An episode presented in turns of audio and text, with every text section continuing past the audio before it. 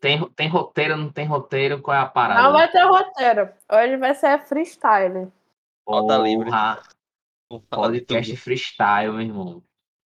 Tá vai se ser fudendo esse cara. freestyle. Vai ser freestyle, É freestyle. porque Eu lembrei disso agora. Vídeo. é freestyle!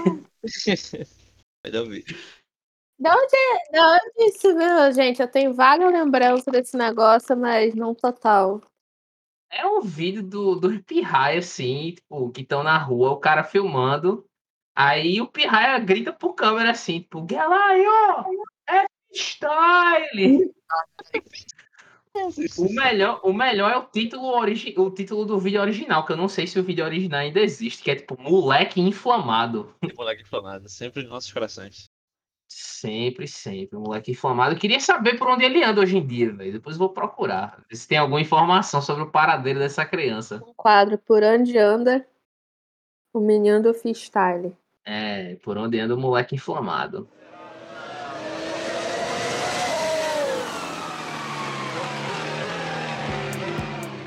Boundary exchange. Oh no, no! Get in there, Lewis. Come on. Fernando is faster than you. Just leave me alone, I know what to do. Hey, hey! Steering wheel, somebody tell him to give it to me.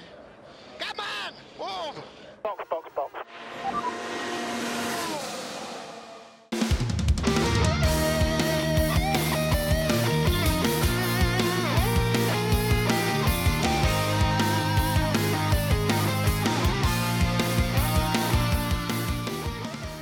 Pausa de verão na Fórmula 1, mas aqui no Box Box Box não temos pausa, no pain, no gain.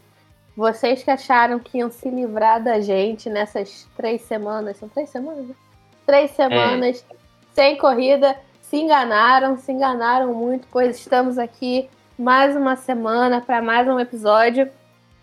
Esse episódio será um episódio, a gente antes da gravação aqui, será o nosso episódio freestyle. Porque não vai ter roteiro. Não vai ter roteiro, então iremos falar do coração, do fundo das nossas almas. E nós decidimos fazer então uma análise da temporada até aqui. Nesse episódio, nós vamos analisar as quatro equipes ali no topo do campeonato de construtores e seus pilotos.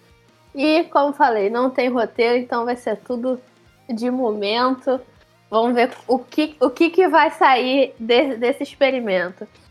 E, se eu não me engano, pela primeira vez em duas semanas nós temos equipe completa, né?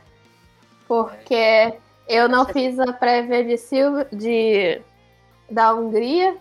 O Yuri não esteve no pós-corrida da Hungria. Mas hoje o trio tá completo. Francisco Terceiro e Yuri Gomes aqui comigo. Ah, não Opa. gostando dessa agazarra. Algazarra. Algaz, algazarra. É, uma nossa. bagunça, uma balbúrdia esse negócio. Virou bagunça aqui. E antes da gente continuar aqui mandando nossas manobras freestyle, não se esqueça de seguir nossas redes sociais, arroba PocPocPoxcast, no Twitter e também no Instagram.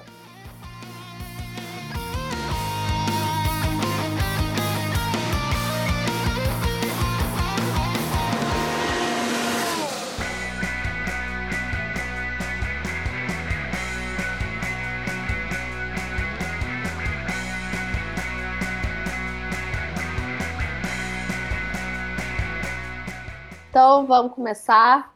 Vamos ver o que vai dar aqui. O, o editor que vai sofrer com, com esse episódio. Esse Não, o editor tá, tá lascado. tá lascada. Mas vamos começar. Se não fosse o, o GP da Hungria, nós iríamos começar essa análise pela Red Bull. Mas sinto muito Christian Horner e Helmut Marko. Quem está ocupando o topo da tabela é a Mercedes. E é por ela que nós vamos começar. Acho que não.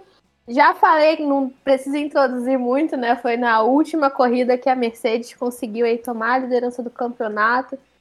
Ficou metade da temporada numa posição bem inconveniente para eles, uma posição que eles não estão acostumados. Mas depois daquele GP maluco na Hungria, a Mercedes voltou para o seu lugar de conforto, para sua zona de conforto, e vai começar a segunda parte da temporada aí na liderança. Mas a vantagem não é muito grande. A Mercedes está com 303 pontos e a Red Bull está logo atrás com 291. Nada garantido, ou seja, a segunda parte da temporada vai pegar fogo. A Mercedes começou a temporada, né, na pré-temporada ainda bem conturbada, assim, né, por conta do novo regulamento. Novo regulamento é, de 2021 aí, com algumas mudanças no desenho aerodinâmico dos carros. Prejudicou a Mercedes, que de início a gente pensou que eles estivessem fazendo sandbag, mas não, tinha, não tava fazendo sandbag porra nenhuma. Os caras tava, os cara tava mal das pernas mesmo. Tava com problema mesmo. É, era problema mesmo. O motor Mercedes, inclusive, né, que sempre foi aí um, um exemplo de durabilidade e confiabilidade, balançou bastante no começo da temporada. Eu lembro que tanto a Mercedes como a Aston Martin tiveram problemas é, na pré-temporada no Bahrein. E isso aí acabou afetando a primeira metade do campeonato, né? O começo ali da primeira metade do campeonato da Mercedes foi bem conturbado. É, a gente viu Hamilton ganhando em algumas ocasiões, mas sofrendo para conseguir a vitória, né? Ele conseguiu as vitórias aí muito mais por mérito próprio do que mérito do carro ou da equipe, né, em si. Acho que talvez só no caso de Barcelona, né, que ele é, meteu aquela jogada de estratégia brilhante para tomar a vitória de Verstappen. É, e depois, com o passar aí do, das provas, é, calhou de o calendário, enfim, passar a correr aí, principalmente nesse final do, da primeira metade, em, em circuitos que, de certo modo, favoreceram a Mercedes, né? É, isso também se deve ao fato de que Hamilton teve uma primeira metade do campeonato muito consistente, nenhum abandono, apesar dele não ter pontuado é, no Azerbaijão, mas ele não abandonou nenhuma prova. E ele aí tá vivo na briga ainda, né? Agora tá liderando o campeonato de pilotos, mas ainda é uma disputa aberta tudo indica, né, que aí pelo retrospecto de conjunto carro mais piloto, que a Red Bull vai levar o campeonato no fim das contas, né? A gente imagina que isso vai acontecer. Mas também, se Hamilton conseguir tirar um coelho da cartola e levar o título no final, não vai ser nenhuma surpresa para mim. Apesar de eu ser fã de Verstappen, Hamilton levar o título no fim do ano, para mim, não vai ser nenhuma surpresa pode ser até uma coisa que se, que se espere, assim, de certo modo, para algum, algumas pessoas. Com relação a Bottas, é, ficou muito desacreditado no começo da temporada. Acho que ele ainda tá, ele meio que já tá certo, né? Que ele não vai continuar na Mercedes no ano que vem. Os rumores aí de Russell na Mercedes em 2022 são muito fortes. Mas ele, em um determinado momento ali do campeonato, ele meio que conseguiu se encontrar e tá fazendo o feijão com arroz que é o que se espera dele, né? Que é tirar ponto da Red Bull, né? Que disputa pelo título ele não vai, não vai entrar. A gente sabe que é o título dessa temporada aí é tá entre Verstappen e o Hamilton. Mas Bottas está fazendo o trabalho dele de roubar ponto da Red Bull quando o Pérez não está conseguindo bons resultados. Né? Então, enfim, apesar do rumor forte de Russell na, na Mercedes no ano que vem, a depender do que Bottas fizer até o final do ano, ele pode talvez garantir um contratozinho aí para mais um ano na Mercedes, né? Mas eu acho muito difícil. A relação dele, inclusive, com a equipe está muito ruim, né? Vide aí o que aconteceu no GP da França, quando ele tinha dito para a equipe que era uma corrida para duas paradas, a equipe não deu ouvidos a ele, aí a, a equipe acabou perdendo a corrida por conta disso. É, eu também acho que a situação do Bottas ela se deteriorou muito no início da temporada.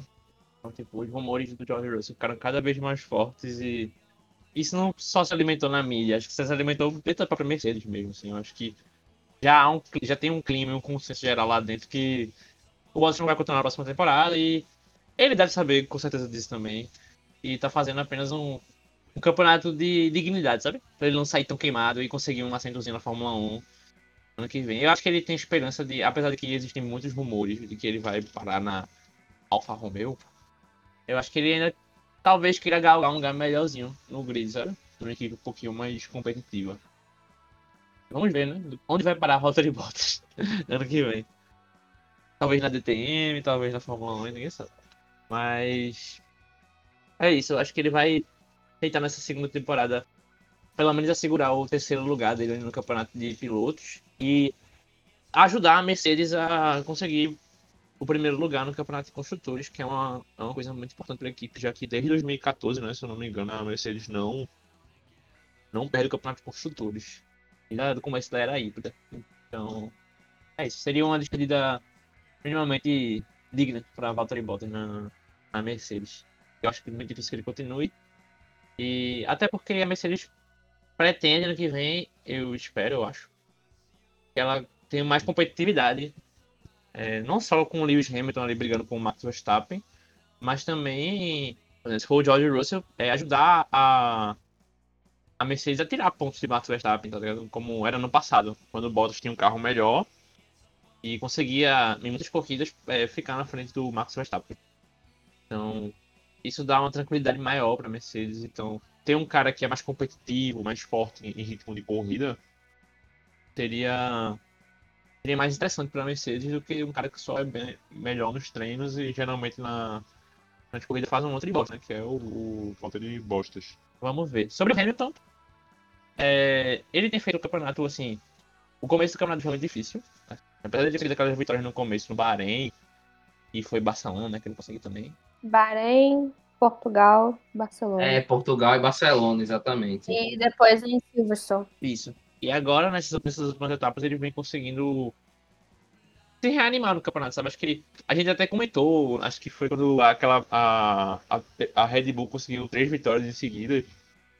É, e talvez a Mercedes já tenha desistido do campeonato, que tivesse preocupado com o carro do ano que vem, e que esse campeonato já era Red Bull. Mas eu acho que realmente houve algumas mudanças no carro da. Uma evolução no carro da Mercedes. Comparado ao início do campeonato, como o terceiro disse, foi muito, é, muito complicado. Principalmente sobre a questão do motor né, da Mercedes, que oscilou bastante no começo do campeonato.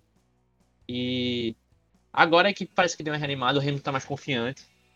é, e tá conseguindo se impor em cima do Max Verstappen em, em muitas ocasiões. Claro que na última corrida da Hungria, o Max Verstappen foi extremamente prejudicado, né? Graças ao nosso querido é, Bottas aí, que agiu como um bom segundo piloto na Mercedes. E tirou o cara da corrida. Tentando garantir o contrato novo. Exatamente, o cara tá fazendo de tudo. Tem até aquele meme né, dele puxando a, a gasolina no, no tubinho assim. Do, do Vettel e tal. Bombinha na gasolina do motor de Vettel. Exato.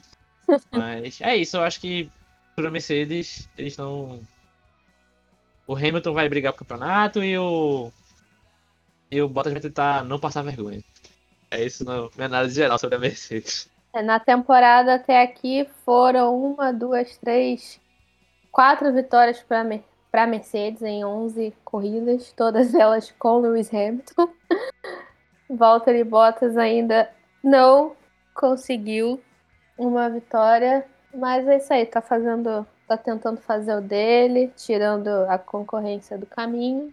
É o Dick Vigarista da Fórmula 1. O Dick Vigarista da Fórmula 1. Esperança de vitória aí na, na, na corrida em sorte, né? É, isso aí sempre dá ele. Ele é, é o pódiozinho. É.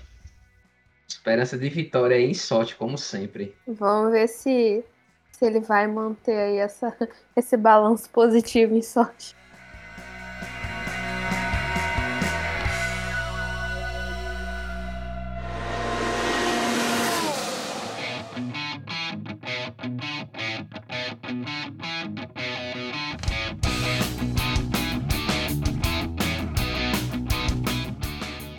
Mas seguindo em frente, então, Red Bull, que. come- co- A a Red Bull já começou o ano muito bem, né? Não venceu aquela corrida no Bahrein, porque teve toda aquela aquela questão do- dos limites de pista, etc e tal. Mas Verstappen conseguiu se recuperar bem, sempre estava ali colado no Hamilton. Checo Pérez teve uma temporada bem de oscilação, conseguiu uma vitória até aqui, mas a temporada dele até aqui foi uma montanha russa cheia de altos e baixos. Mas acho que a Red Bull tá pelo menos um pouco mais feliz do que eles estavam com Alex Albon no ano passado, isso com certeza. Mas chegando assim nessas últimas corridas, acho que subiu a cabeça ali e as coisas começaram a tudo dar errado. Se bem que, como o Francisco comentou, acho que no episódio passado, é, muitas das vezes que a Red Bull e Verstappen foram prejudicados não foram exatamente por culpa deles, né? Então, não tem muito o que fazer, mas a equipe ficou meio queimada aí depois de toda, toda aquela treta com Hamilton e Verstappen, da batida deles em Silverstone, e acabaram terminando essa primeira metade da temporada em segundo lugar. Tinham tudo para ter terminado liderando mas vão começar a segunda metade aí tendo que correr atrás de prejuízo. Eu sinceramente acho que o, o, campeonato de Fórmula 1 deveria se render aos moldes do antigo campeonato carioca, cara. Primeiro turno, segundo turno, e final em dois jogos. É, o melhor, o melhor formato de campeonato. Campeonato Sim. Carioca antigamente era o melhor campeonato do mundo. Champions League queria ser campeonato carioca. Concordo, concordo com você plenamente. Inclusive, na minha adolescência, vimos a maior rivalidade do Campeonato Carioca, que foi Flamengo e Botafogo disputando é, o título inúmeras vezes. Flamengo, o árbitro e Botafogo, né? É, exatamente, tem esse detalhe, né? Tinha, tinha sempre ali. O Flamengo ganhou uma série de títulos nessa época, mas todas elas com a ajuda do apito amigo. Tudo roubado. É, mas enfim, voltando aí para Red Bull. É, Verstappen chegou botando banca no começo da temporada, né? Quase venceu no Bahrein na primeira corrida, né? Teve a vitória tirada aí por conta da decisão da FIA, que disse que ele é, fez a ultrapassagem de forma ilegal. Eu discordo até agora, mas ok. É, não dou uma de Christian Horner nem de Helmut Marko, que chega acionando advogado em tudo que é situação. É, venceu em Imola e foi inclu- inclusive curioso, né? Que no começo do campeonato meio que ficava nessa de vence Hamilton, vence Verstappen, vence Hamilton, vence Verstappen. Eles ficavam nessa aí trocando, trocando de lugar. É, mas aí quando foi ali a partir de Mônaco, é, a Red Bull meteu uma sequência absurda de vitórias, né? Venceu é, em Mônaco, venceu na França, venceu em Baku, não com o Verstappen, mas com o Sérgio Pérez. É, venceu também na. Venceu as duas corridas na Áustria. É, e, enfim, agora, né, nessa, nessas duas últimas provas da primeira parte do campeonato, né, em Silverstone e é, na Hungria, tiveram, assim, sofreram, não diria derrotas acachapantes, né, mas foram, assim, derrotas que pesaram muito no resultado do campeonato, né, porque mesmo nos momentos em que a Red Bull estava por cima da carne seca, a Mercedes estava logo ali atrás, pontuando, né? Seja com um dos pilotos, né, fazendo pódio, ou com os dois. É... Pérez, ele mostrou um começo de temporada muito promissor, né? Principalmente ali o primeiro quarto da temporada, né? De novo, tendo, como Natália já disse, altos e baixos. Chegou a vencer uma corrida, né? Que foi em Baku, que a corrida caiu no colo dele, graças ao estouro do pneu de Verstappen e aquela freada espetacular de Hamilton na, na relargada. Enfim, ele ainda ele ainda tá deixando a desejar, ao meu ver. Eu achava que, assim, depois do, do GP em Baku e do trabalho excelente dele como segundo piloto no GP da França, que ele iria manter essa, é, essa constante aí. Mas, tanto em Silverstone como na Hungria foram, assim, corridas horrorosas, né? A corrida em Silverstone teve a questão do erro dele na, na sprint race, que levou ele lá para trás no grid, e também isso se somou à estratégia estúpida da Red Bull, que na minha opinião foi terrível para ele, estragou a corrida de, de, de Pérez. E na Hungria não foi culpa dele, né? Bottas aí meteu o boliche, o, o boliche automobilístico, que muito provavelmente será confirmado para o próximo, o próximo ciclo olímpico em 2024. É, e acertou Norris e, por consequência, ainda levou Pérez embora né, da corrida. Então, a Red Bull vai ter que correr atrás do prejuízo aí. é, esses, esses resultados ruins nas duas últimas corridas fizeram mal, talvez, para a equipe, né, para a moral da equipe. É, tanto no, na Bélgica como em Zandvoort, eles vão ter que ter resultados muito bons. É obrigação de Pérez marcar pódio nessas duas corridas. Se ele ainda tiver pretensões de terminar em terceiro no campeonato e também de ajudar a Red Bull a conquistar o título de construtores. E é complicado porque, assim, a Red Bull não é famosa por ter grandes resultados na Bélgica, né, nos últimos anos. É, então, vamos ver o que é que vai acontecer. Eu até, inclusive, vi essa semana, acho que foi, saiu na, naquele site F1 Mania, é, uma matéria falando que Helmut Marko deu uma entrevista, pro, acho que foi para uma rádio austríaca, é, e ele não descartou a possibilidade de trazer um piloto da Red Bull que está na DTM para a Fórmula 1. Não se sabe se ele, se esse piloto viria para correr na Red Bull, na equipe principal, ou se ele viria para correr na AlphaTauri. Eu acho que seria mais provável ele vir para AlphaTauri, até por conta da temporada que Tsunoda está tendo. Né? Acho que seria muito injusto com o Pérez é, ti- tipo, dar um, um con- contrato de um ano pro cara e no ano seguinte tirar ele. É, eu acho que Pérez é um piloto muito bom para ser chutado assim, sabe, é, da equipe. Mas a gente sabe como a Red Bull trabalha, né? Com eles não tem boquinha. Se você vacilou, dançou. Vide aí Gasly, Kvyat, é, o Albon, que agora tá correndo na DTM junto com esse outro cara. Então a gente vai ter que esperar para ver. Eu acho que isso vai depender também muito do, do da segunda parte do campeonato, né? Dos resultados que tanto o Tsunoda como é, o, o Pérez vão trazer para as suas respectivas equipes aí do programa Red Bull. Não é. É, eu acho que o realmente Marco ele gosta de polemizar e soltar essas declarações, acho até como uma forma de pressão em cima dos pilotos que estão na que estão correndo agora, entendeu? É, acho que ele foi assim, né? Então não surpreende ele soltar esse tipo de declaração na rádio. Mas é, a Red Bull vai precisar nas próximas etapas é, mostrar que tem força realmente para chegar no final da temporada com uma certa vantagem, sabe? Porque essas últimas corridas têm sido muito difíceis para a Red Bull. A Red Bull vem sofrendo muito. O Verstappen foi tirado da corrida duas vezes é, nessas últimas etapas. E isso custou muito, custou pra caralho pra, pra, pra esse resultado que a gente tem agora. Claro que é mérito da Mercedes ter conseguido o título. Mérito assim, né? A gente tem muito que discu- tem muito que discutir sobre isso. Mas ao mesmo tempo foi tipo muito azar da Red Bull, sabe? Ter sido eliminado de duas corridas e ter deixado de pontuar em duas delas, né? O Verstappen por ter sido tirado? E o, e o, e o, e o Pérez por ter feito corrida, feito corrida muito ruim e nessa última agora ele foi tirado também. Então.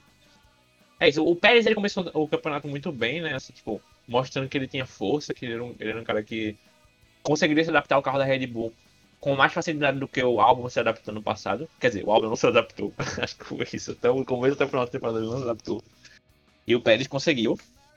Mas desde. Eu acho que foi da Áustria que o Pérez não tem se acertado do, com o carro e tem. Não tem conseguido figurar entre os quarto e quinto colocados, que era o que a gente, espera dele. De vez em quando arrancar uns terceiros para poder aproveitar dos, dos erros de Bottas. A gente esperava até mais que ele competisse com o Bottas, mas até agora é, ele tem feito isso de maneira muito pontual. O Pérez ganhou uma corrida, foi um momento de, de sorte ali, foi o brilho da temporada dele. Então, ele nessa segunda etapa ele vai ter que recuperar esse brilho e ajudar a Red Bull, porque a Red Bull vai precisar muito de constância de, de desses dois pilotos, o Verstappen e o Pérez, de estar lá conquistando pontos, sabe? Mesmo que não consiga vencer uma corrida ou outra, a equipe vai precisar estar ali, sabe? Tipo, os dois pontuando em segundo e terceiro lugar ou segundo e quarto lugar. Acho que Red Bull isso é muito importante. O Verstappen, ele tem feito campeonato ótimo, ganhou cinco corridas, foi o piloto que mais venceu até agora. Então, e todas as vezes que ele não pontuou, foi porque ele bateu, né? Então, assim, se ele não tivesse batido nessas, nessas etapas, ele estaria líder ainda com uma certa vantagem em cima do, do Hamilton, né? Então, eu acho que é isso que gera uma indignação maior da Red Bull do e do Christian Horner. E eles estão aí brigando com os advogados para poder revisar o que aconteceu nessas últimas corridas. Mas eu acho que isso não vai dar em nada. É, a FIA, na minha opinião, tem se mostrado muito favorável à Mercedes. E todas as decisões que ela vem, tom vem tomando, tanto em tudo, em regra, em, em tudo, parece que tudo, tudo favorece a Mercedes no final. Não sei se por sorte da Mercedes ou se por algum tipo de manipulação. Mas é, a Red Bull vai precisar se concentrar e deixar isso um pouco de lado, porque se for para ficar brigando em tribunal, não vai dar certo. Tem que brigar na pista e tem que manter constância e, e evitar acidentes, sabe? É, tanto o Pérez conseguir melhorar seu desempenho em qualifies e conseguir largar bem nas corridas, quanto o Verstappen tipo, tentar não se envolver em acidentes e é, dirigir de maneira mais prudente. Claro que é difícil, porque ele tá ali brigando com o Hamilton e tá sendo uma disputa muito boa, por sinal, dos dois brigando ali por posição o tempo, o tempo todo. Mas é isso, vamos. Eu espero muito da Red Bull. A gente espera que pelo carro, pelo motor que a Red Bull tem, que ela consiga brigar pelo título e conquistar o título, não só brigar. E. E é, é isso. Eu acho que a Red Bull tem, tem muito que fazer nessa segunda temporada. E se manter constante dos dois pilotos e. E não errar nas corridas. Falando aí da, da mafia, que Espero Que tá. vir em algum momento. que tá aí ajudando a reerguer o Império do Mal. É Sebastian Vettel, que foi a última vítima aí Indignantes. da cruzada da FIA para ajudar a vencer. Opa! Pequenos giros de notícias aqui no meio da nossa análise. O pedido de revisão da desqualificação do Sebastian Vettel da corrida da Hungria foi negado. É, e eles ainda vão ver aí se, se vão continuar com, com o processo para tentar garantir esse pódio do, do Vettel, mas pelo andar das coisas vai ser difícil. E isso foi uma ajuda para Hamilton, né? Que saltou de P3 para P2. Então, Sebastian Vettel mais uma, mais uma vítima aí do Império do Mal. Michael Masi está fazendo tudo em seu poder para dar esse título para Hamilton. Ele quer o quanto antes que Hamilton quebre o recorde da, de títulos mundiais. Pois é.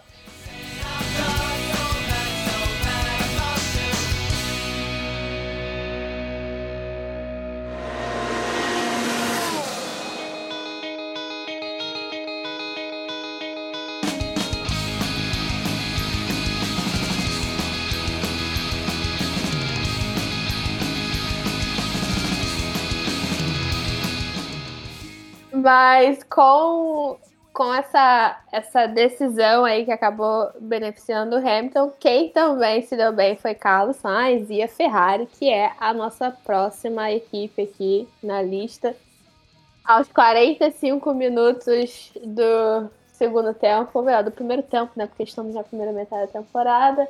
Exatamente. A Ferrari conseguiu garantir o terceiro lugar para ir para essa pausa de verão é, na frente da McLaren, mas as duas equipes estão em- empatadíssimas, 163 pontos, sinceramente nem sei qual, qual é o critério de desempate que estão usando. Eu acho, eu acho que é a questão de, das vezes que ambos os pilotos pontuaram, provavelmente. Porque eu acho que a Ferrari tem mais do que a, do que a McLaren. Ah, isso sem dúvida. Graças ao nosso querido mais Daniel pra Ricciardo. frente, mas- É, Daniel Daniel Ricciardo. Ricciardo fazendo um ótimo trabalho de terceiro piloto Terceiro para piloto, Ferrari. agente secreto da Ferrari. A gente já levantou essa, essa possibilidade aqui, né? Dele estar agindo como, como um agente secreto para prejudicar a McLaren. É, está devolvendo o Spygate de 2007. Mas a Ferrari, que eu, no meu olhar de torcedora, bem melhor do que eu esperava. Desde o início da temporada, a equipe já tinha falado que estava focada no desenvolvimento do carro de, de 2022, que fizeram algumas mudanças no carro desse ano, mas que o foco já era para o ano que vem.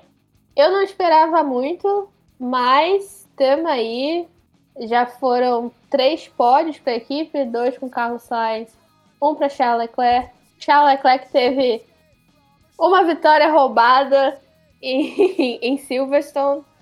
Lewis Hamilton essa temporada é o terror dos ferraristas.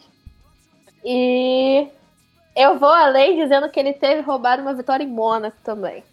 Aquela Ei. corrida era para ser de Charles Leclerc, foi roubada pela, pela própria gearbox dele. É, isso eu dizer, quem roubou foi. Ele, ele roubou assim mesmo, né? Porque. Foi a própria gearbox dele. Roubada É. eu falo assim, não, não que alguém falar e roubou, mas roubada, sei lá, pelo destino. Ah, sim, sim. Que aquela corrida de Mônaco era pra ele também. Mas no balanço geral, uma temporada bem boa, bem decente da Ferrari aqui. Especialmente depois da, do horror que foi a temporada 2020. E pau a pau ali na briga com a McLaren por esse terceiro lugar no campeonato de construtores. No campeonato de pilotos o negócio tá mais tá mais folgado para para Lando Norris, mas no campeonato de construtores a briga tá apertada para esse terceiro lugar.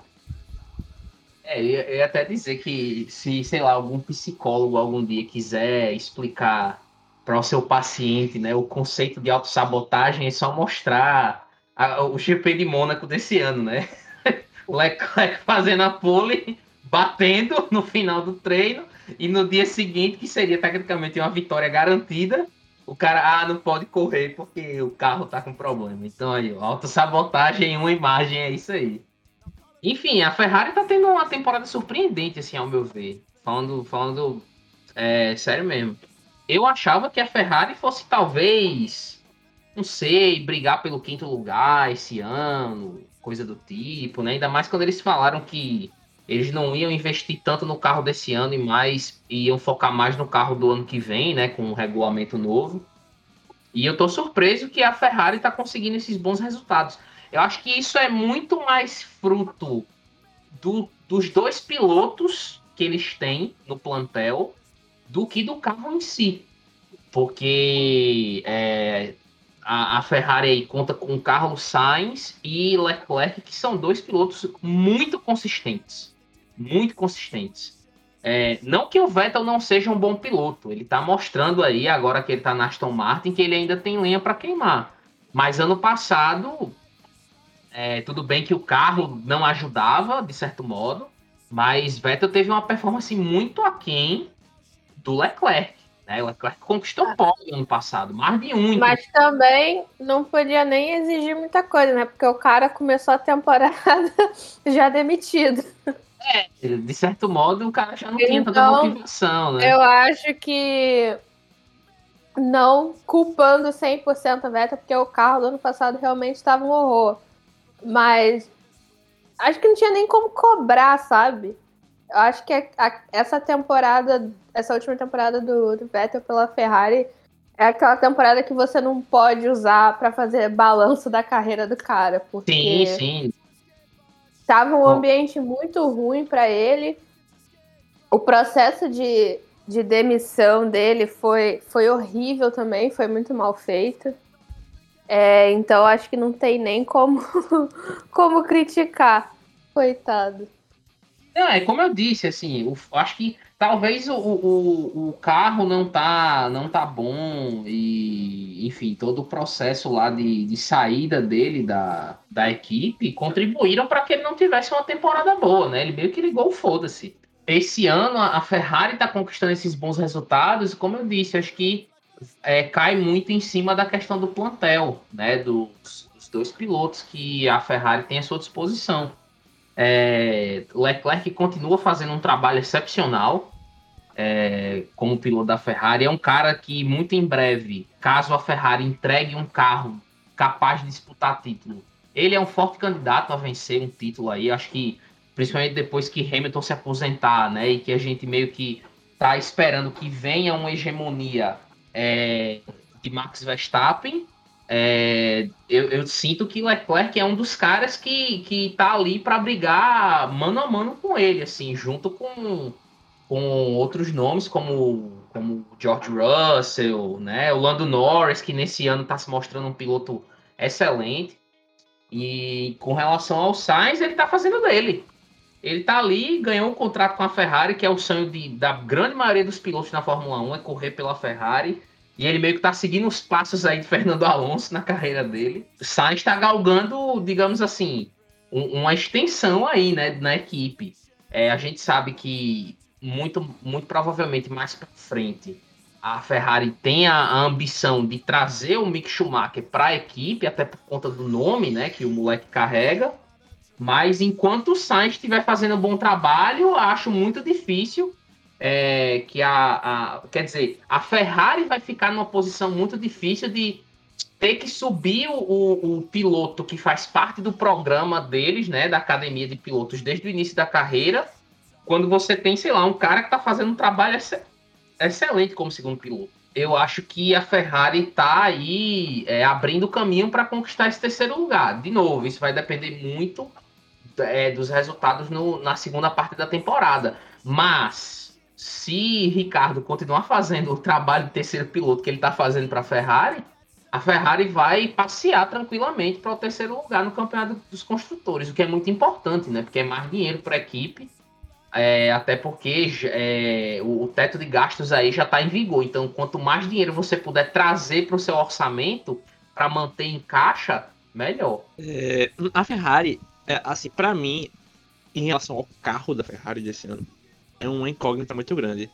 Eu sinto muita. É, é muito esquisito, sabe? Tipo, eu sinto ao mesmo tempo de que a Ferrari tem resultados constantes e, e tá nessa posição porque os pilotos da equipe, junto com o carro, têm conseguido bons resultados é, e manter a equipe ali numa certa constância. Eu sinto que o carro da Ferrari não deveria estar ali, sabe? Tipo, tem, tem corridas que o carro da Ferrari vai bem e tem corridas que o carro da Ferrari fica tipo, em 13 terceiro, 14 quarto, ou seja, é tipo. É uma gangorra, assim. Você não sabe como é que a Ferrari vai vir nessa corrida. Pra mim, tipo, nunca é seguro colocar um piloto da Ferrari no frente. Eu sempre penso desse jeito. É tipo, no máximo, de vez em quando, um Carlos Sainz ali, um Charles Leclerc, mas eu fico sempre pensando em tirar. Porque. Eu sinto. Ao mesmo tempo que eles têm conseguido bons resultados, eu sinto que eles, sei lá, ao mesmo tempo pode dar muita merda. É, o carro da Ferrari eu acho que é um carro que realmente eles estão pensando pro ano que vem.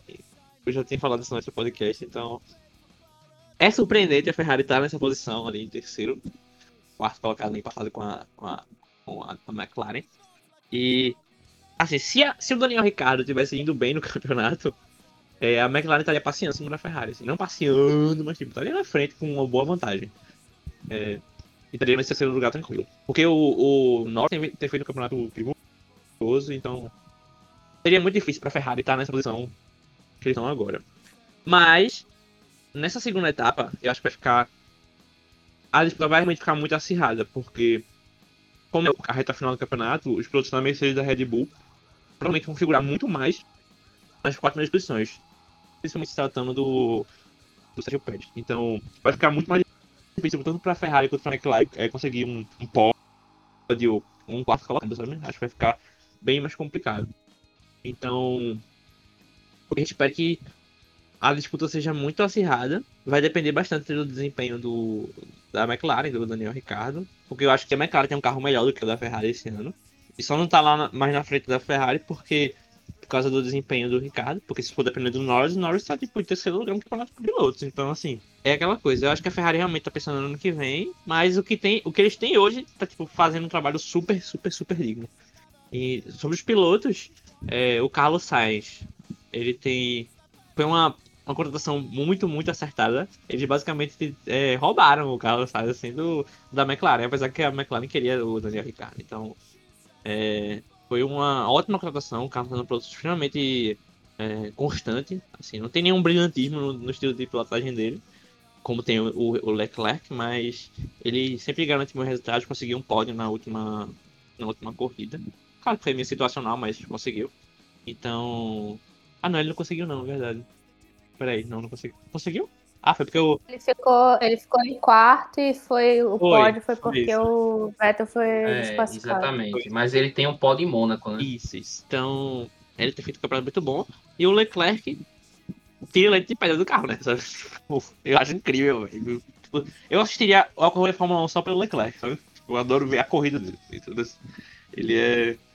Piloto- Fala pra sua irmã, não, não desiste É, não, assiste Leclerc, eu uma boa ideia, eu vou falar isso. E. E é isso, eu acho que a, a, a, Ferrari acertou a dupla de pilotos, vai durar um bom, um bom tempo ainda na, na categoria. E se o carro for melhor ano que vem, eles têm plenas condições para brigar por posições melhores no campeonato. tal- talvez, assim, brigar pelo título. Mas. É isso, a Ferrari tá num bom caminho, no geral no campeonato. Eles precisam manter essa constância e, e brigar, sabe, por esse terceiro, esse terceiro lugar, que seria muito bom pra equipe, pra moral dos pilotos e pra moral da equipe também, em geral. Eu, agora que você falou da, da troca que a McLaren fez pelo Ricardo, estava totalmente perdido na minha mente, né? Que é eles pegaram o Ricardo e ainda deram de bandeja o Carlos Sainz para Ferrari. Então, tipo, o cara que tá ajudando aí a Ferrari a, a momentaneamente liderar essa briga de terceiro lugar foi, foi um presente, assim, da, da própria McLaren. Com certeza, Zac Brown deve estar repensando um pouquinho as escolhas dele. Verdade.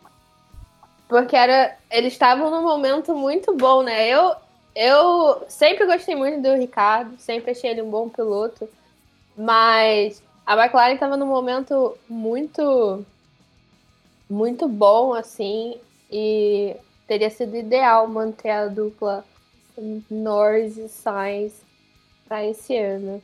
Mas não deu, ainda entregaram Sainz pro rival.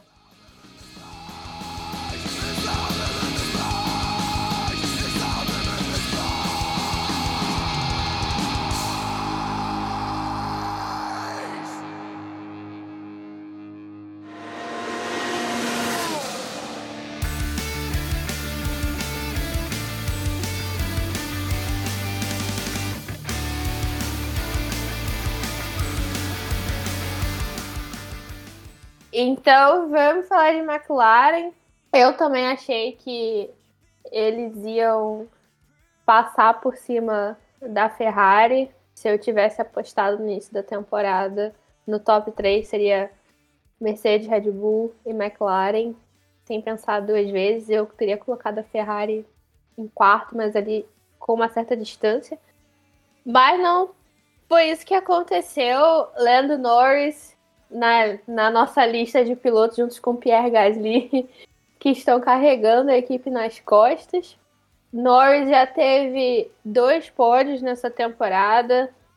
Tem sido um piloto bem consistente, fazendo corridas bem boas. Dois não, foram três pódios de Norris, desculpa. E nas corridas que ele não ficou no pódio, ele ficou sempre ali bem pertinho. Totalmente o oposto do companheiro de equipe, Daniel Ricardo, que foram raras, raras as ocasiões que o Ricardo conseguiu pontuar. No episódio passado a gente até comentou na Hungria, 14 carros terminaram, 10 pontuaram, 4 não pontuaram e adivinha onde Daniel Ricardo estava. Pois é, é, Ricardo tá tendo uma temporada infernal, velho.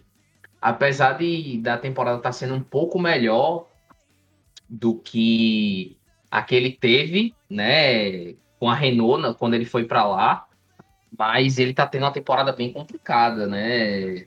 Tudo bem que, enfim, é o primeiro ano dele dirigindo o carro da McLaren. O Norris já tá lá há bastante tempo, né? O Norris começou a carreira dele na McLaren e continua lá desde então. Mas tá muito difícil, assim.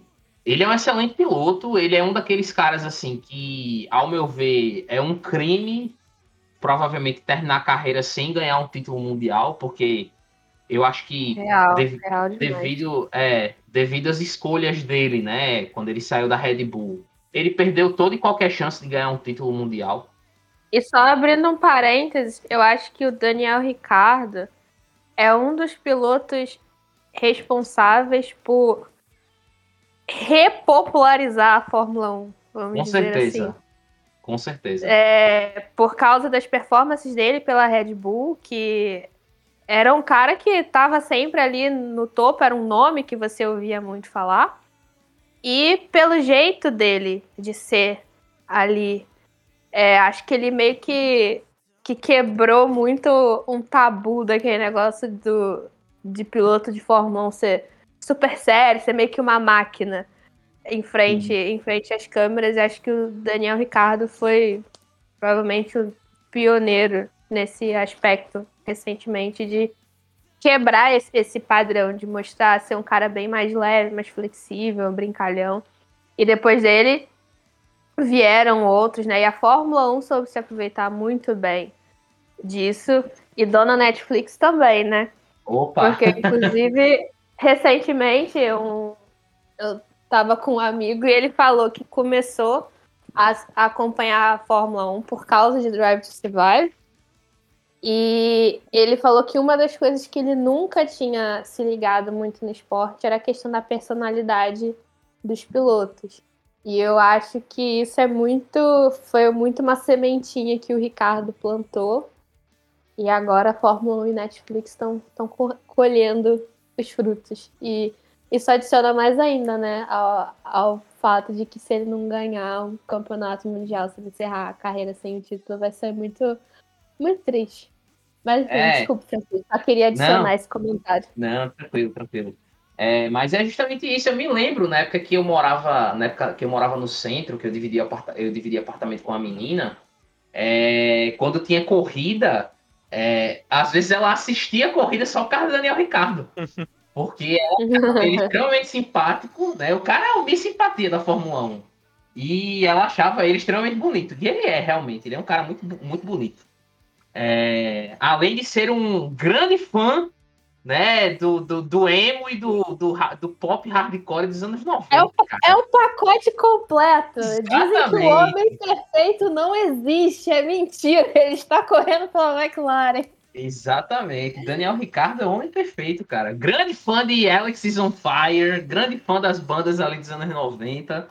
Não, não me surpreende se algum dia ele chegar numa entrevista e disser que, que, que é fã de American Football, cara. Não vai me surpreender em nada.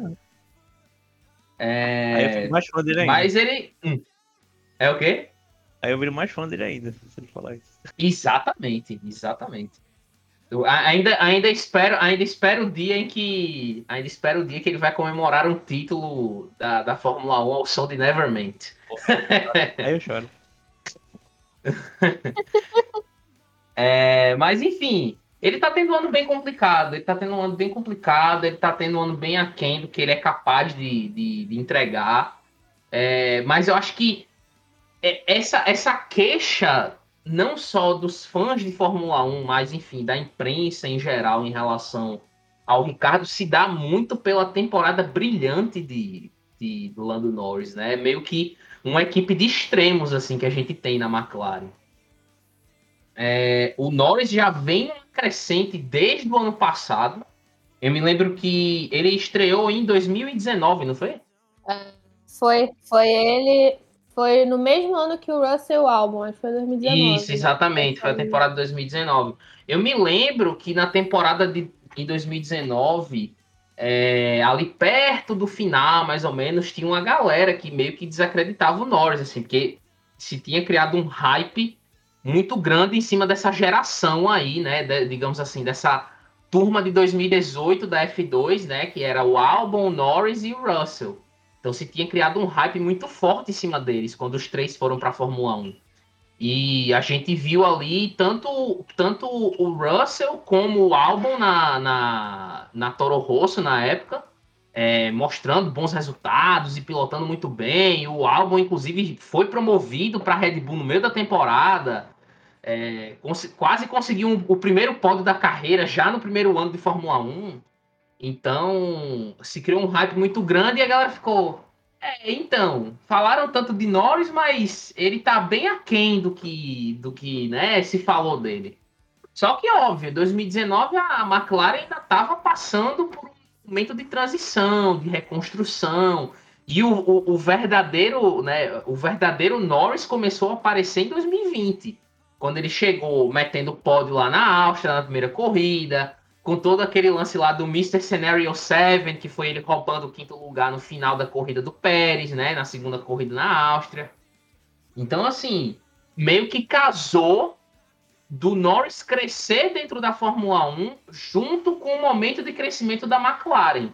E como ele tá lá desde o começo, né, desde o começo da carreira dele, então, para mim, é, foi até assim, é, lugar comum ele tá tendo a temporada que ele tá tendo agora. Porque todo mundo sabia que, que o carro da, da McLaren esse ano ia vir melhor por conta do rendimento da McLaren no final da temporada de 2020, tanto de Norris como de Sainz. É, e agora em 2021 eles meio que estão tão assim começando a colher os frutos do investimento e do trabalho que eles vêm fazendo aí desde que Zac Brown assumiu a equipe, né? Desde a saída do Ron Dennis. É, e eles meio que é aquela coisa, né? Os caras estão colhendo os frutos, mas já estão plantando a semente para o que vem adiante. É, eu espero muito que, que a, a McLaren continue viva na briga pelo terceiro lugar, porque no, nas últimas temporadas a gente está vendo bastante isso no meio do grid aí, brigas interessantes por terceiro, quarto lugar no campeonato.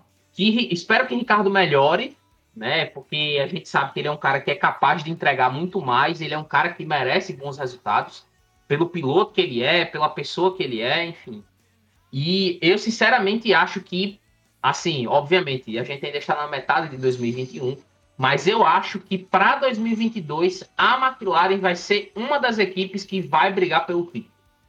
Eu tenho certeza quase absoluta de que isso vai acontecer. Eu já tinha comentado sobre isso quando a gente fez lá o episódio sobre Silverstone, que a gente falou do, do carro novo, né, para a temporada do ano que vem. E eu eu tô achando que 2022 vai ser uma briga de quatro equipes. Vai ser ali Ferrari, McLaren, Mercedes e Red Bull disputando o título. Ainda mais porque é um primeiro ano, né, de regulamento novo. Então a gente pode ter várias equipes brigando, porque meio que a galera tá tentando se encontrar ainda no regulamento. É, então, eu acho que a, te a, temporada de 2021 vai ser muito interessante, essa briga Ferrari-McLaren, que é uma rivalidade antiga já, de muito tempo, mas 2022 promete muito mais. Então, é, com certeza, acho que essa briga da Ferrari e da McLaren vai ser muito boa e espero que essa rivalidade seja ainda mais nutrida no futuro, com as duas equipes podendo brigar de novo por títulos. Como mudança do regulamento talvez seja mais fácil de, de conseguir as equipes evoluírem ao, ao ponto onde a Red Bull e a Mercedes estão hoje em dia. Sobre a equipe montou um carro bom esse ano, sabe? Não é um carro brilhante nem nada do tipo, mas é um carro que consegue garantir muito bem é, uma disputa por pódios de vez em quando e tá ali figurando ali bem nos qualifies e tal.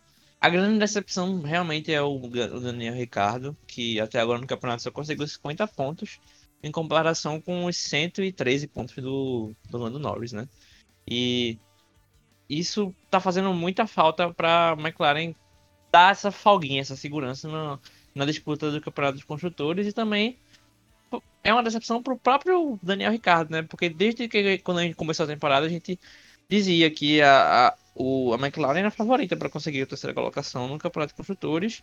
E o Daniel Ricardo tá ali junto nisso, né? Tá ali entre quinto e sexto lugar. A gente esperava até que o Daniel Ricardo superasse com certa tranquilidade o Nando Norris, porque ele é um piloto mais provado, ele tá mais tempo na categoria, mais experiente, é um piloto que já mostrou seu valor quando tava na Red Bull.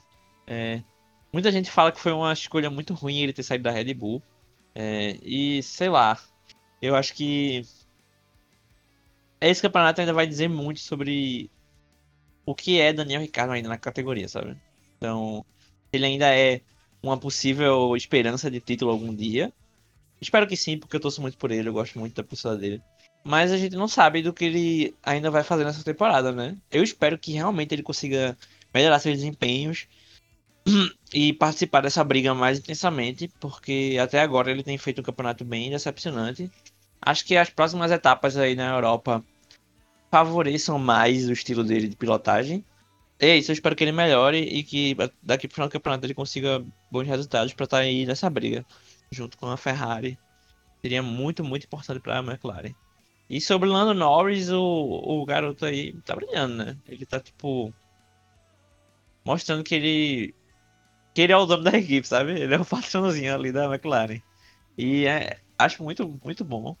É, ele tá ali, figurando na terceira posição. Acho que não vai durar o campeonato até o final. Acho que o Bottas e o Pérez passam ele até o final do campeonato. Mas ele tá fazendo o trabalho dele, tá ali, conseguindo pódio, bons resultados. Então, é isso. O Norris, ele é o Mr. P4, né? Toda posição, todo campeonato de corrida termina na quarta posição. Acho, acho legal. Então- é verdade. Então é isso. Eu acho que o, o Norris está fazendo um bom campeonato, o Ricardo precisa melhorar. E a McLaren encontrou uma maneira de ter um carro muito bom desde, desde o ano passado. E só vai continuar evoluindo, apesar de desse, dessa turbulência aí com, com o Ricardo. Tenho um, um pensamento otimista para a McLaren, até mesmo nesse campeonato. Até o final do campeonato eles conseguirem assegurar a terceira posição. Que parece ser o mais, o mais óbvio de acontecer. Isso se o Ricardo se recuperar. Tá bem aberto, né? Daniel Ricardo sem, sem querer colocar pressão, mas tá, tá nas suas mãos. Entrega em tuas mãos, Daniel Ricardo. Entrega isso. Eu não, né? Porque eu, eu não quero. Não, você entrega nas mãos dele, porque se ele continuar fazendo o que tá fazendo, a Ferrari fica em terceiro, porra. Pois é. Eu, entre- eu entrego nas mãos dele pra ele continuar ruim. Não, não pra ele melhorar.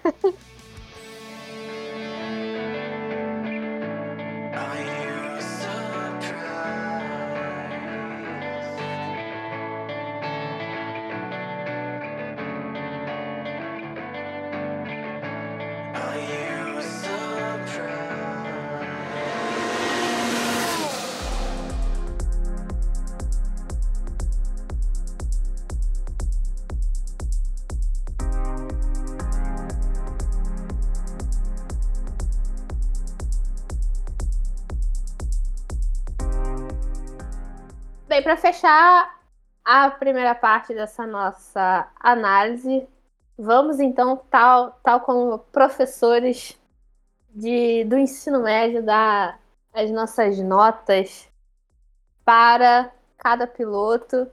E, enfim, não precisa só dar a nota, quem quiser falar só um número, fale, e quem quiser fazer uma explicaçãozinha do porquê tá dando a nota, fique à vontade. Mercedes, então, notas para Lewis Hamilton.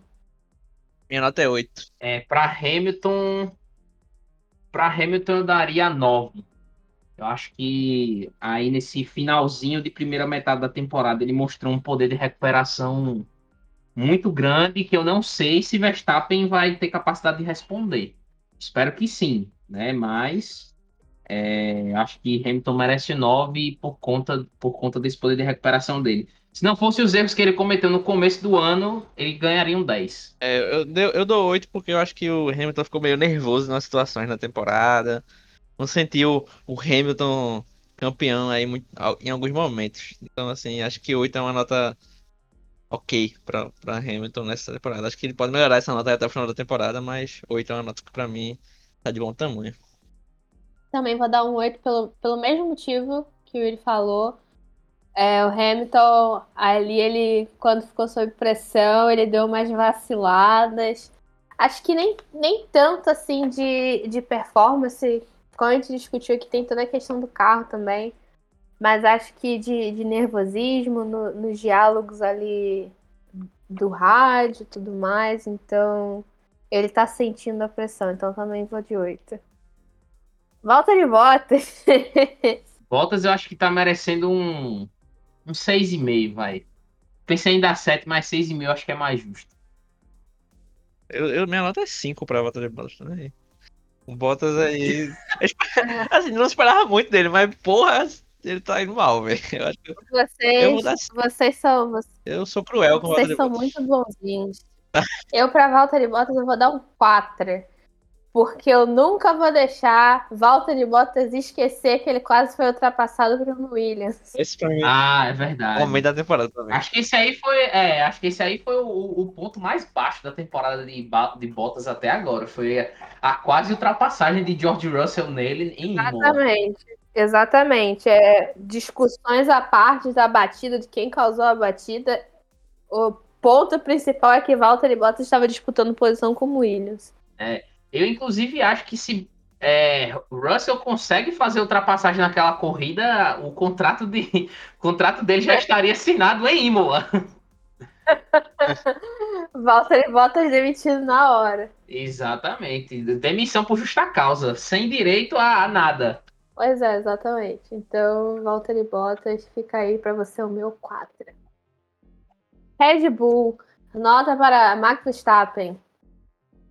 Olha, eu não, não. Sem clubismo. Mas eu acho que, bicho, pra mim, sinceramente, eu acho que Verstappen merece um 10, assim. Sem clubismos à parte, mas eu acho que ele merece um 10 porque ele tá tendo a melhor temporada da carreira dele e ele tá fazendo tudo certo, velho. Sabe? Como eu disse, nas corridas que ele se deu mal, não foi por culpa dele, foi por culpa dos outros. E na Hungria, ele mesmo com o carro todo remendado, todo arrebentado, ele ainda conseguiu chegar em nono, saca? Então, eu acho que ele merece uma nota 10, velho. Pra mim, ele não cometeu erros até agora na temporada. Talvez, acho que o único erro dele na temporada até agora foi ter meio que colocado gasolina lá naquela, na, naquele fogo da, da, da, da briga que ele teve é, em Silverstone com o Hamilton, né? Não, não briga de fato, mas enfim, a disputa de posição. Acho que o único problema dele foi, sei lá, talvez não ter se posicionado claramente sobre os ataques racistas de, de que Hamilton sofreu. É, mas dentro da pista o cara não cometeu erro nenhum até agora. É, eu vou passar a mão na cabeça de Francis terceiro e vou dar 10 também, porque eu acho que o Verstappen tá fazendo uma temporada sem erros, assim. Tá dando dentro da pista, assim. Tinha que falar dele, ele tá. Temporada ótima. E pra mim, assim, até agora ele é o real merecedor da liderança do campeonato. Então, é nota 10 aí pro, pro holandês voador aí, maluco. Eu vou dar um 9 pra Verstappen. Ainda não tô achando que ele tá merecendo um 10, não. Mas então, mas tá. Ele tá muito bem e vai ficar então com 9. Sérgio Pérez.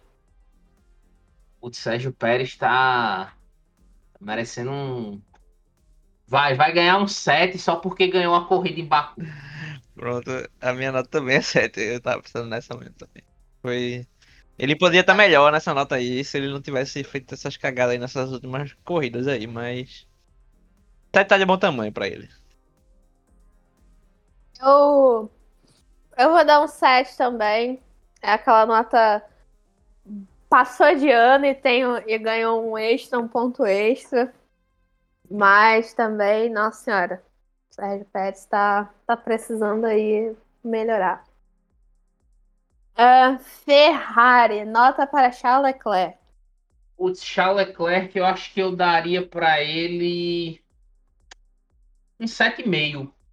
Acho que tá, tá merecido. É, teve algumas corridas aí que ele vacilou. é, algumas por culpa dele, outras por culpa do carro. É, mas conseguiu bons resultados com o carro que tem. né? Então, é, eu acho que um 7,5 tá de bom tamanho para Charles Leclerc. A, a minha nota pra Charles Leclerc é 9. Porque eu acho que os erros que ele cometeu, ele cometeu em situações onde acho que ele nem deveria estar ali, sabe? Ele tá fazendo mais do que ele deveria. Então, eu acho que, porra, eu, Como esse cavalo eu sou árvore. fanboy do Charles Leclerc, eu admito. Então, assim, eu gosto muito dele. E eu acho que ele tá fazendo um campeonato bom, apesar de tudo. Então, minha nota é 9 pra Charles Leclerc. Acho que se ele tivesse um carro bom, ele estaria igual o Verstappen ali, brigando pra caralho e, e tirando onda. Mas é isso. 9 pra mim é a nota justa pra ele. Ah, eu, a princípio, ia dar um 9. Aí depois pensei em dar um 8, mas já que o Yuri deu 9 também, ninguém vai poder me acusar de clubismo. Então 9 também para Charles Leclerc. Eu acho incrível como ele consegue tirar leite de pedra daquele carro da Ferrari. Isso desde o ano passado, quando o carro era bem pior. Cara, pra mim ele é um piloto incrível, sabe? É, junto com o Daniel Ricciardo, eu acho que se o Charles Leclerc encerrar a carreira na Fórmula 1 sem um, sem um título, vai ser uma tristeza enorme, porque eu, nossa, ele, ele é muito bom. Carlos Sainz, Eu acho que 8 define Carlos Sainz em todas as etapas da vida dele, assim. É, eu daria, eu tava É. pensando em dar um 8 pra ele também. Ele é o famoso piloto nota 8, né? Ele tá lá. nota, nota unânime. É, é um 8, tá? É, é aquela coisa, né? Tipo, o cara tá fazendo dele ali, tá? tá é, é, é aquela parada, é o que eu sempre digo, é, ele tá entregando um, um feijão com arroz bem feito. Clássico. Tá entregando Aquele feijão com feijão. arroz bem feito. Aquele fe- feijão com arroz gostoso de comer. Muito bom. Exatamente. Aquele que você come o prato e pede pra repetir. Farofinha e vinagrete. Exato. Perfeito. Definiu perfeitamente, Yuri. É, então, unanimidade aqui, nota 8 para Carlos Sainz. E fechando com a McLaren, Lando Norris. Eu vou dar 9,5 pro Norris. Porra, eu, eu, eu pra, pra Norris eu, eu daria um 10. Eu, eu também. Daria um 10, também sério vou mesmo. dar um 10 pra Norris. Norris tá fazendo uma. Um, ah, de novo, pelo mesmo motivo que Verstappen ganhou 10, eu vou dar um 10 pra Norris. O cara tá fazendo a melhor temporada da carreira dele até agora. E não tá errando. Não tá errando. Assina embaixo. É. É, o cara não tá errando. Tá, assim, na disputa com o piloto de equipe, o cara tá nadando de braçada. E a McLaren só está no terceiro só está empatada com a Ferrari em terceiro no campeonato por conta dele. Se ele tivesse tendo uma performance um pouco, um pouco aquém do que ele está fazendo, a McLaren não estaria em terceiro lugar no campeonato de construtores agora. E não tá, né? Quem tá é a Ferrari, por favor, né? Não, tá empatado, tá empatado.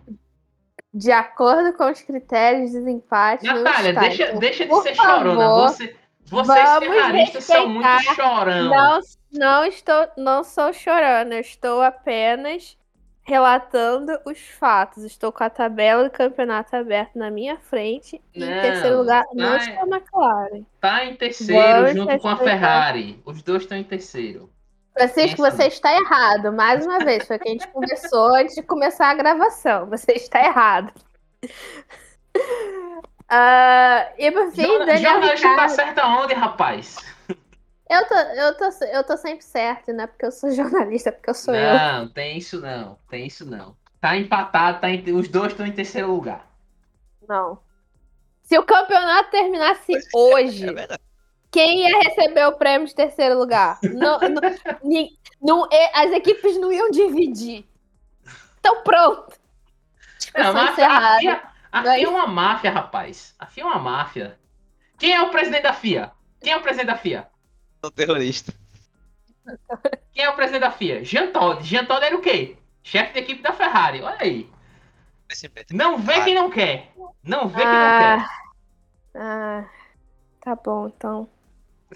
Eu, eu encerrei essa discussão com se, a- se o campeonato acabasse hoje, quem levaria o prêmio em terceiro lugar. Enfim.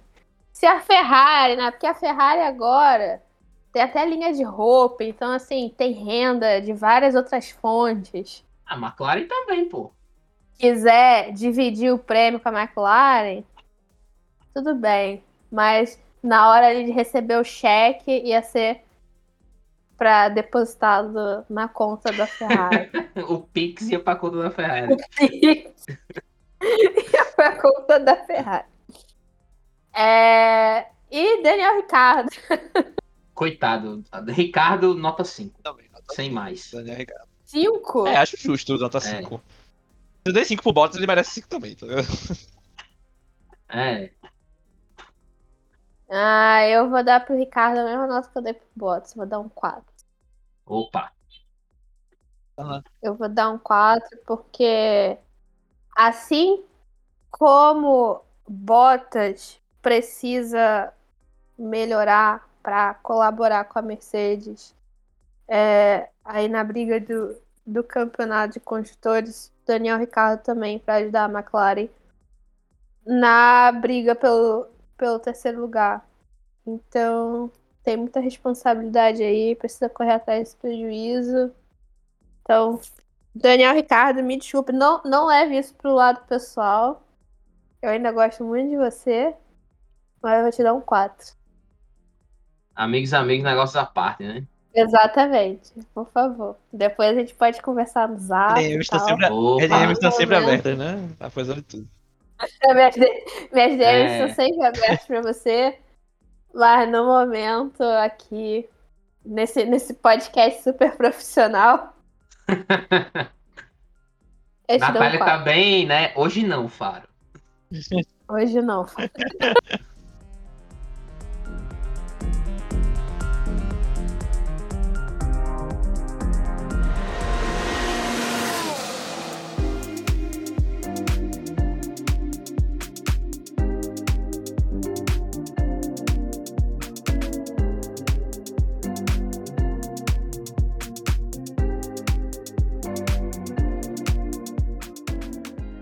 Bem, então, essa foi a primeira parte da nossa análise. Na semana que vem, voltamos aí para falar de Alpine, AlphaTauri, Aston Martin, Williams, Alfa Romeo, Haas e George Russell, obviamente, que é sempre um tópico aqui nesse Claro. podcast. A estrela do programa. E a estrela do programa, né? O- a gente vai mudar o nome do programa para George Russell Cast. George Cast. Mas a concorrência vai gostar. Ô, ô. É, e também com, com as nossas apostas para a segunda metade da temporada. Nossas. Nossas faremos apostas ousadas aqui para a segunda metade da temporada. Nossos desejos, o que nós queremos ver na segunda metade da temporada. E acho que seria já um bom momento também para a gente cravar aqui quem vai ser o campeão, que a gente ainda não fez isso, né? No, no início do É campeonato. verdade, é verdade. Ainda não Mas fizemos podemos isso. aí, cada um, colocar o seu big palpite de quem leva o, o campeonato, tanto de piloto como de construtores. Então, obrigada a quem nos acompanhou até aqui e semana que vem a gente está de volta com mais análise. Tchau, tchau. Tchau. Está.